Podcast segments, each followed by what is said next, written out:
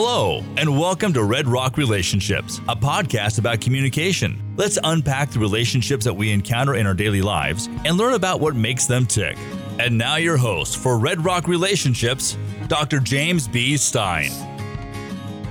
We are back, and it is almost the end of the semester here. And uh, what better way to kick off uh, the final week of classes than to fully procrastinate all of our responsibilities related to academia and instead gossip about some of our favorite celebrities uh, in the context of communication theory. I'm super excited to be back for another celebrity crossed with com theory uh, episode here. Uh, today, we're going to talk about uh, a different Harry, uh, we talked about Harry Styles in our last one. Uh, this time we're going to be talking about Prince Harry and Meghan Markle. Uh, and we're going to be doing it in the context of communication privacy management theory. And to help me do that, I have friend of the pod and multiple guest appearance, Dr. Laura Guerrero. Thanks for joining. Of course. Good to be here, James. Great to have you back.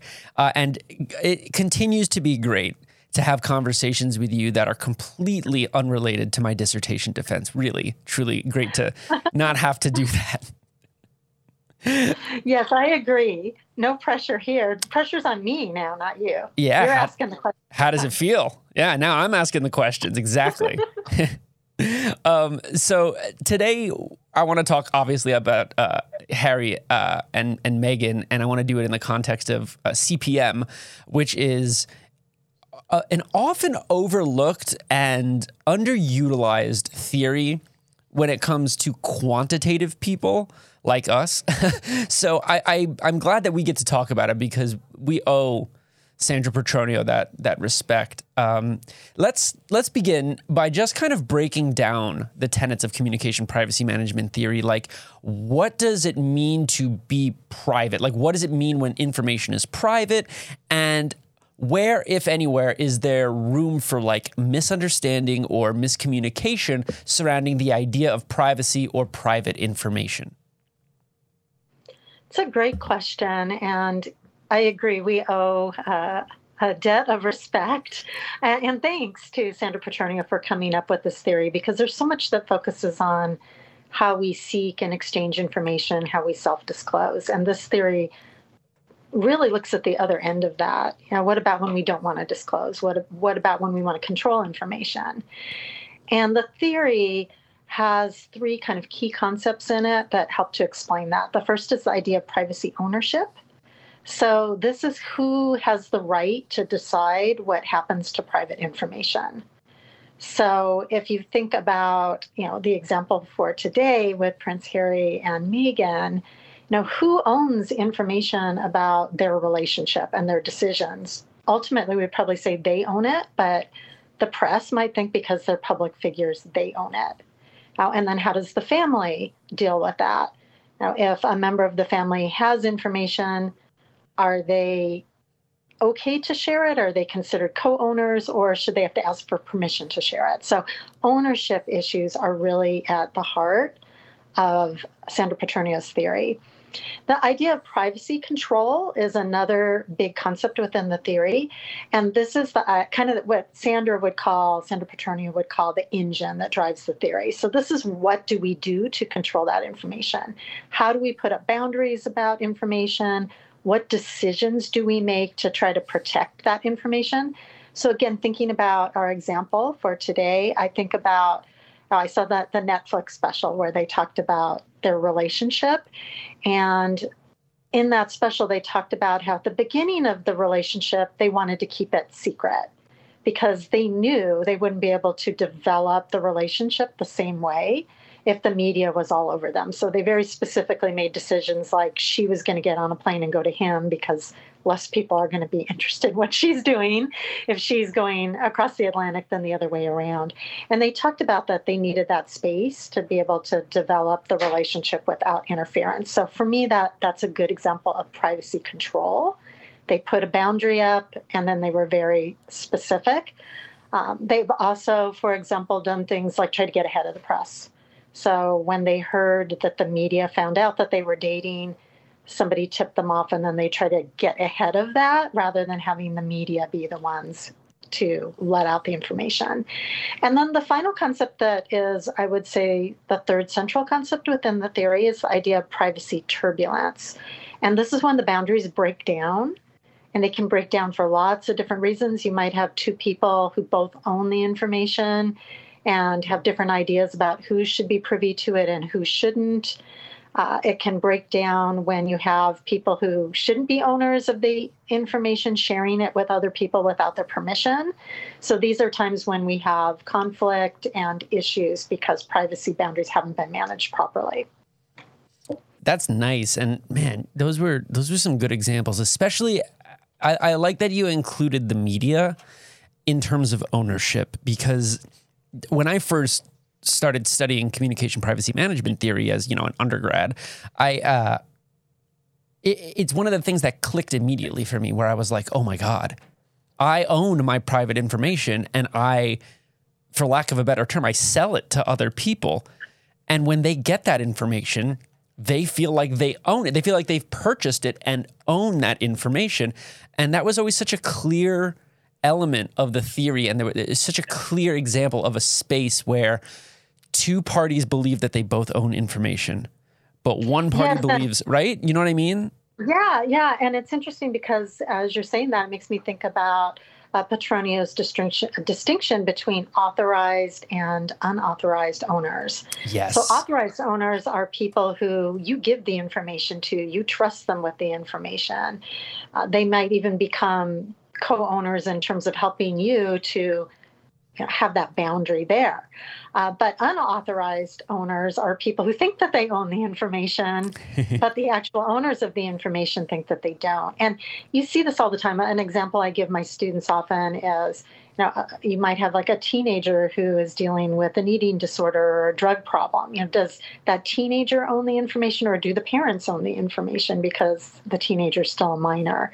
Right. Now, so you can have problems just defining who has ownership and when you look at like the royals, part of their job is that they are public figures. So where is that line exactly.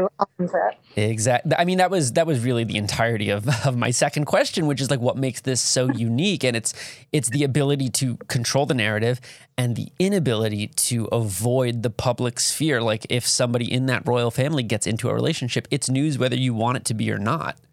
And I think that that's so important in terms of not only like shaping the idea of like what relationships are or what they ought to be in the eyes of the public, but also in terms of like truly highlighting the extent to which relational decisions are inescapable. You know what I mean? Whether you're eh, a member of the royal family or just like somebody on Instagram, like people see and intake and take possession of the messages that you communicate to them publicly.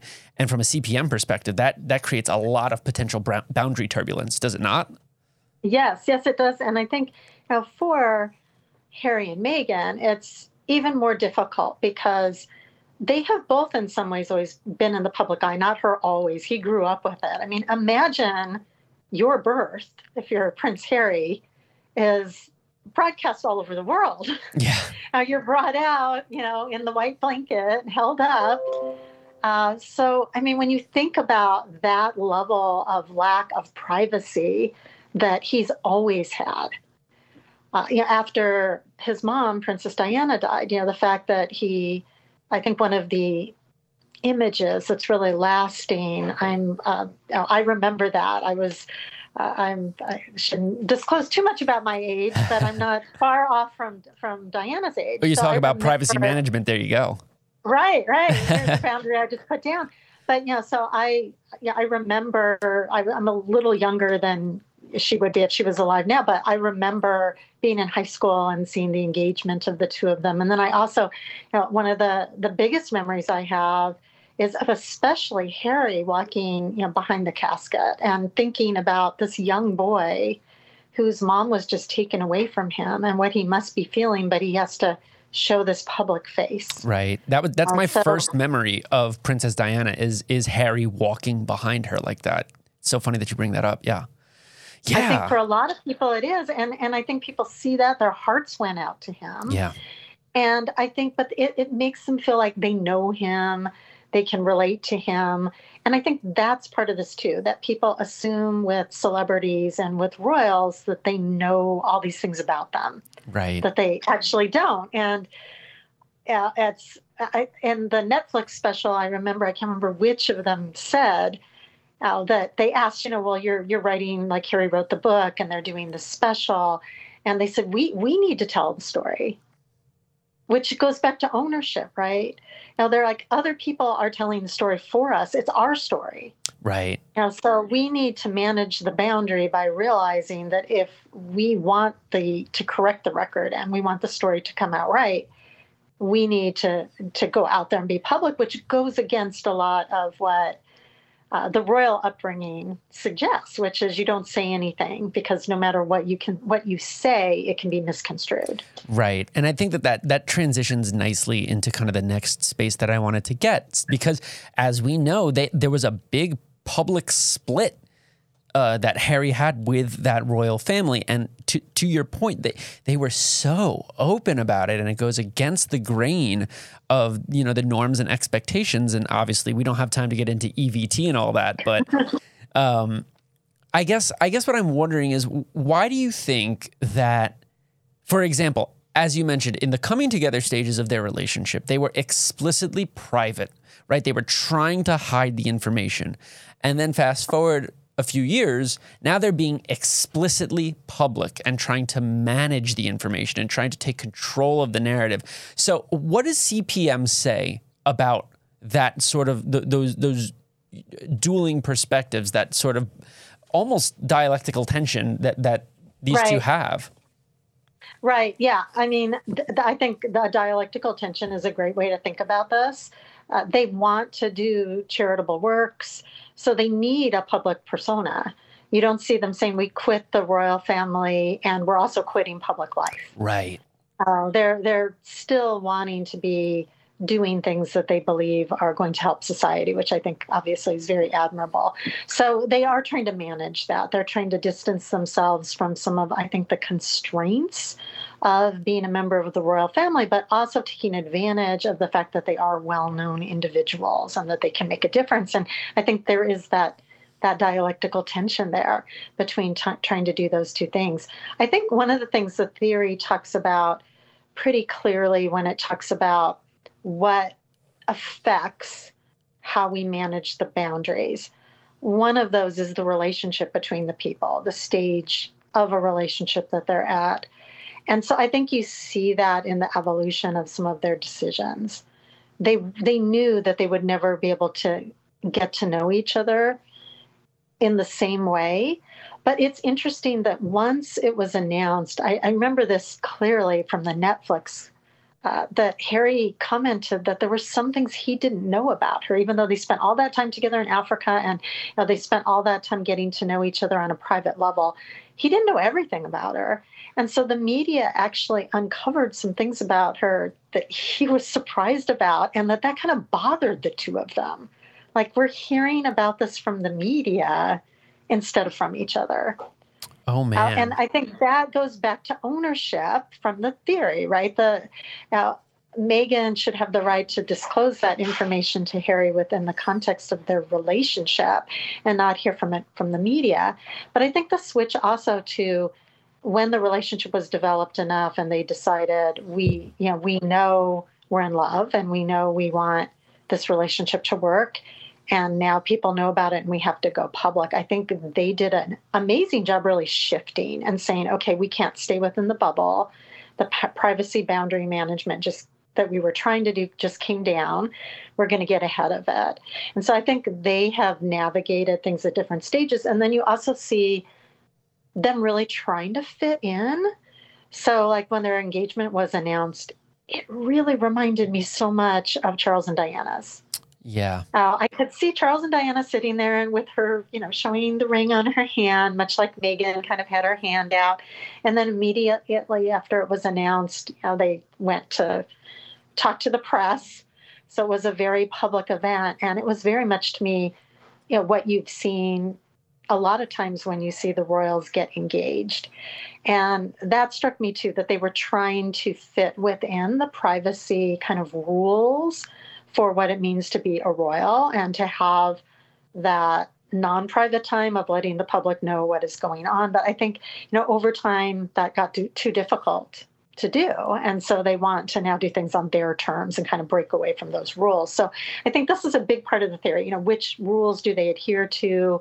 Which do they decide we're going to come up with our own way of doing this and kind of break away from those rules? I think you see them doing that yeah in, in a number of different ways and i, I want to talk about one of those ways uh, in a moment but first you kind of gestured toward this just a moment ago, but one of the things that I'm really interested in is kind of like the cycle of the royal family repeating itself. I mean, this is not the first time there's been like a super scandalous relational element in the royal family, and of course, I'm I'm talking about Diana and Charles and um, the extent to which their relationships broke boundaries and um, involved you know, co-ownership of private information and the media was going crazy and then they were both having affairs with each other. It was really, really salacious. So I'm wondering if, you know, other than like the showing off of the ring, do you see uh, let me ask this differently to what extent do you feel like diana and charles walked so that harry and meghan could run literally run away from mm-hmm. from the royal family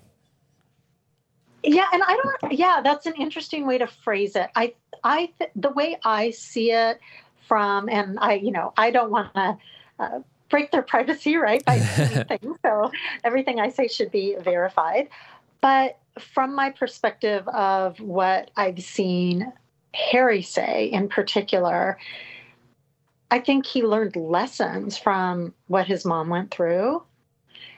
I I still remember somebody made a comparison back when uh, Diana was alive, that no two people on the planet except for her and Michael Jackson at the time, like they couldn't go anywhere. like they were the two people that, now, um, and that it was crazy. No matter where you went, there were cameras there. And I think when you when you think about her trying, she went through that, and you saw her when she had her two sons. They'd be on vacation I remember seeing, I forget if, where they were going, but they were somewhere in London. I remember seeing it.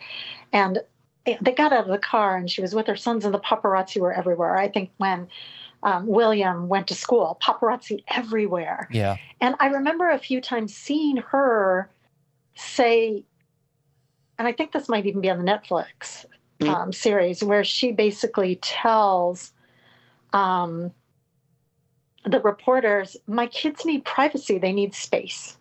Yeah.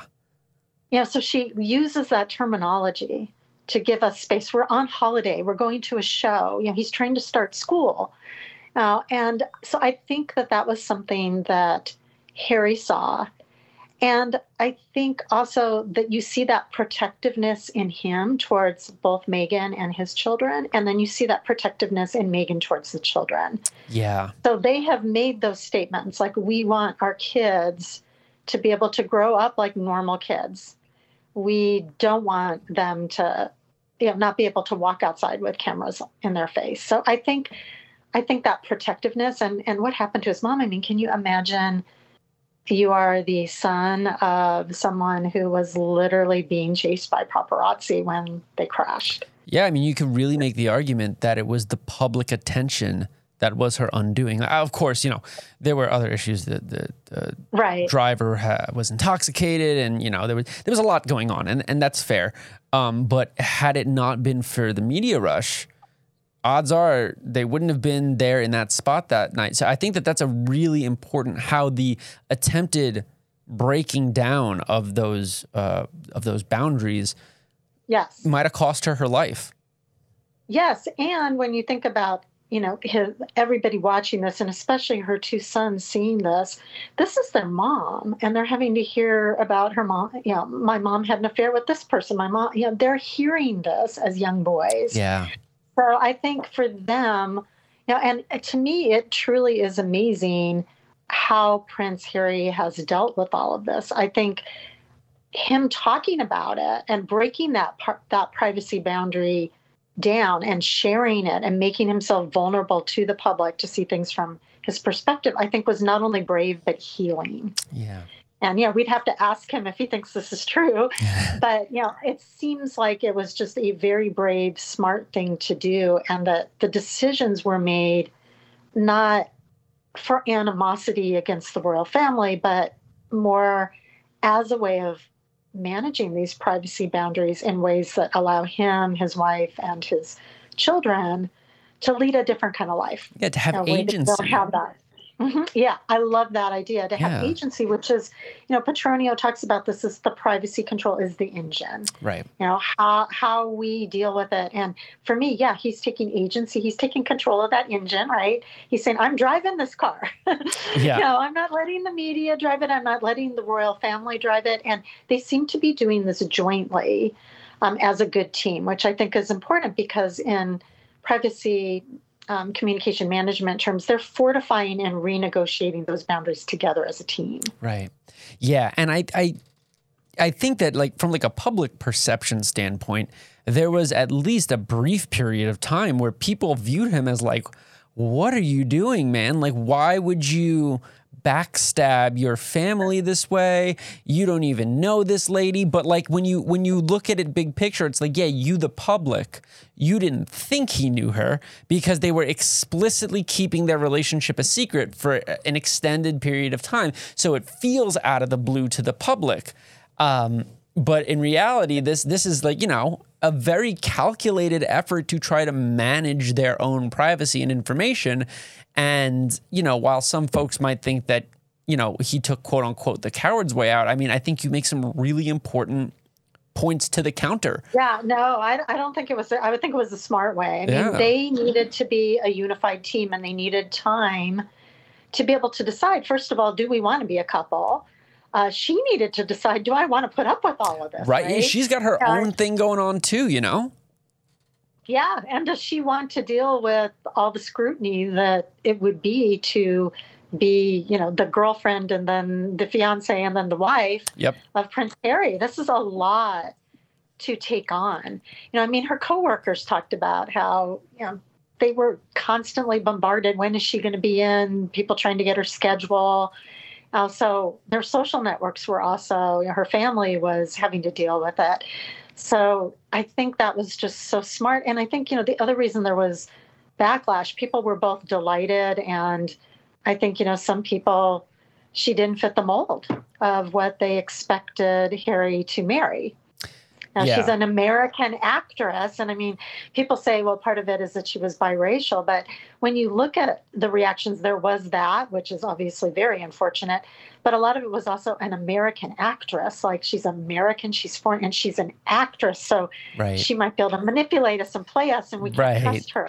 yeah, no, yeah. I mean, yeah, there was, I mean, that was kind of like, the bonus question I had, which was just like centered around all of the ways in which Meghan has been othered by both the family and the the the media and like the intertwining of those two areas to create uh, almost turn her into some sort of like succubus villain, right? Like some like yeah. cartoonified manipulator when it's like, no, this is just my fiance. Like, this is just like a lady. Like, you know what I mean? Like, I'm just in a relationship with somebody. Yeah. And it, it's wild how the minute that the public expectation is violated, all of a sudden, now it's it's villainous. You know what I mean? Yes. Yes. And I remember Harry told her, oh, you're not supposed to ever respond to the media. And at first, she was trying to be friendly and win them over. Yeah.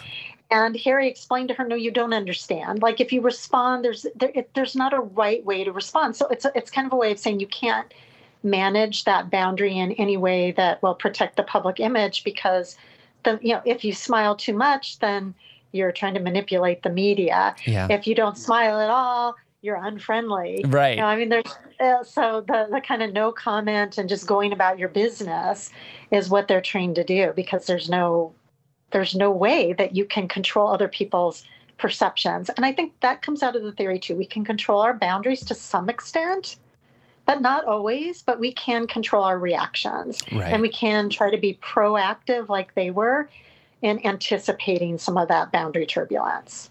Yeah, and I think that the two of them have been quite good at that. And on that note, that is actually all the time we have for this installment. So, Laura, thank you once again for joining the pod. It's always a pleasure. Always a pleasure to be with you. Always fascinating to, you know, share ideas about some of these issues. Absolutely. And we've got one more opportunity to do that next week where we will talk about Tom Brady and Gisele. So that should be a good one. But until then, have a good week. Have a good end of semester. And uh, looking forward to that next conversation. You've been listening to Red Rock Relationships, a podcast about communication. Thank you so much for giving us some of your time. If you'd like to be on the show or have questions for us, please send us an email to redrockrelationships at gmail.com. You can also find us on Facebook, Instagram, Twitter, Spotify, or wherever you listen to your podcasts. Just search Red Rock Relationships. Thank you again. And remember, it all begins with good communication. This has been a production from a podcast studio.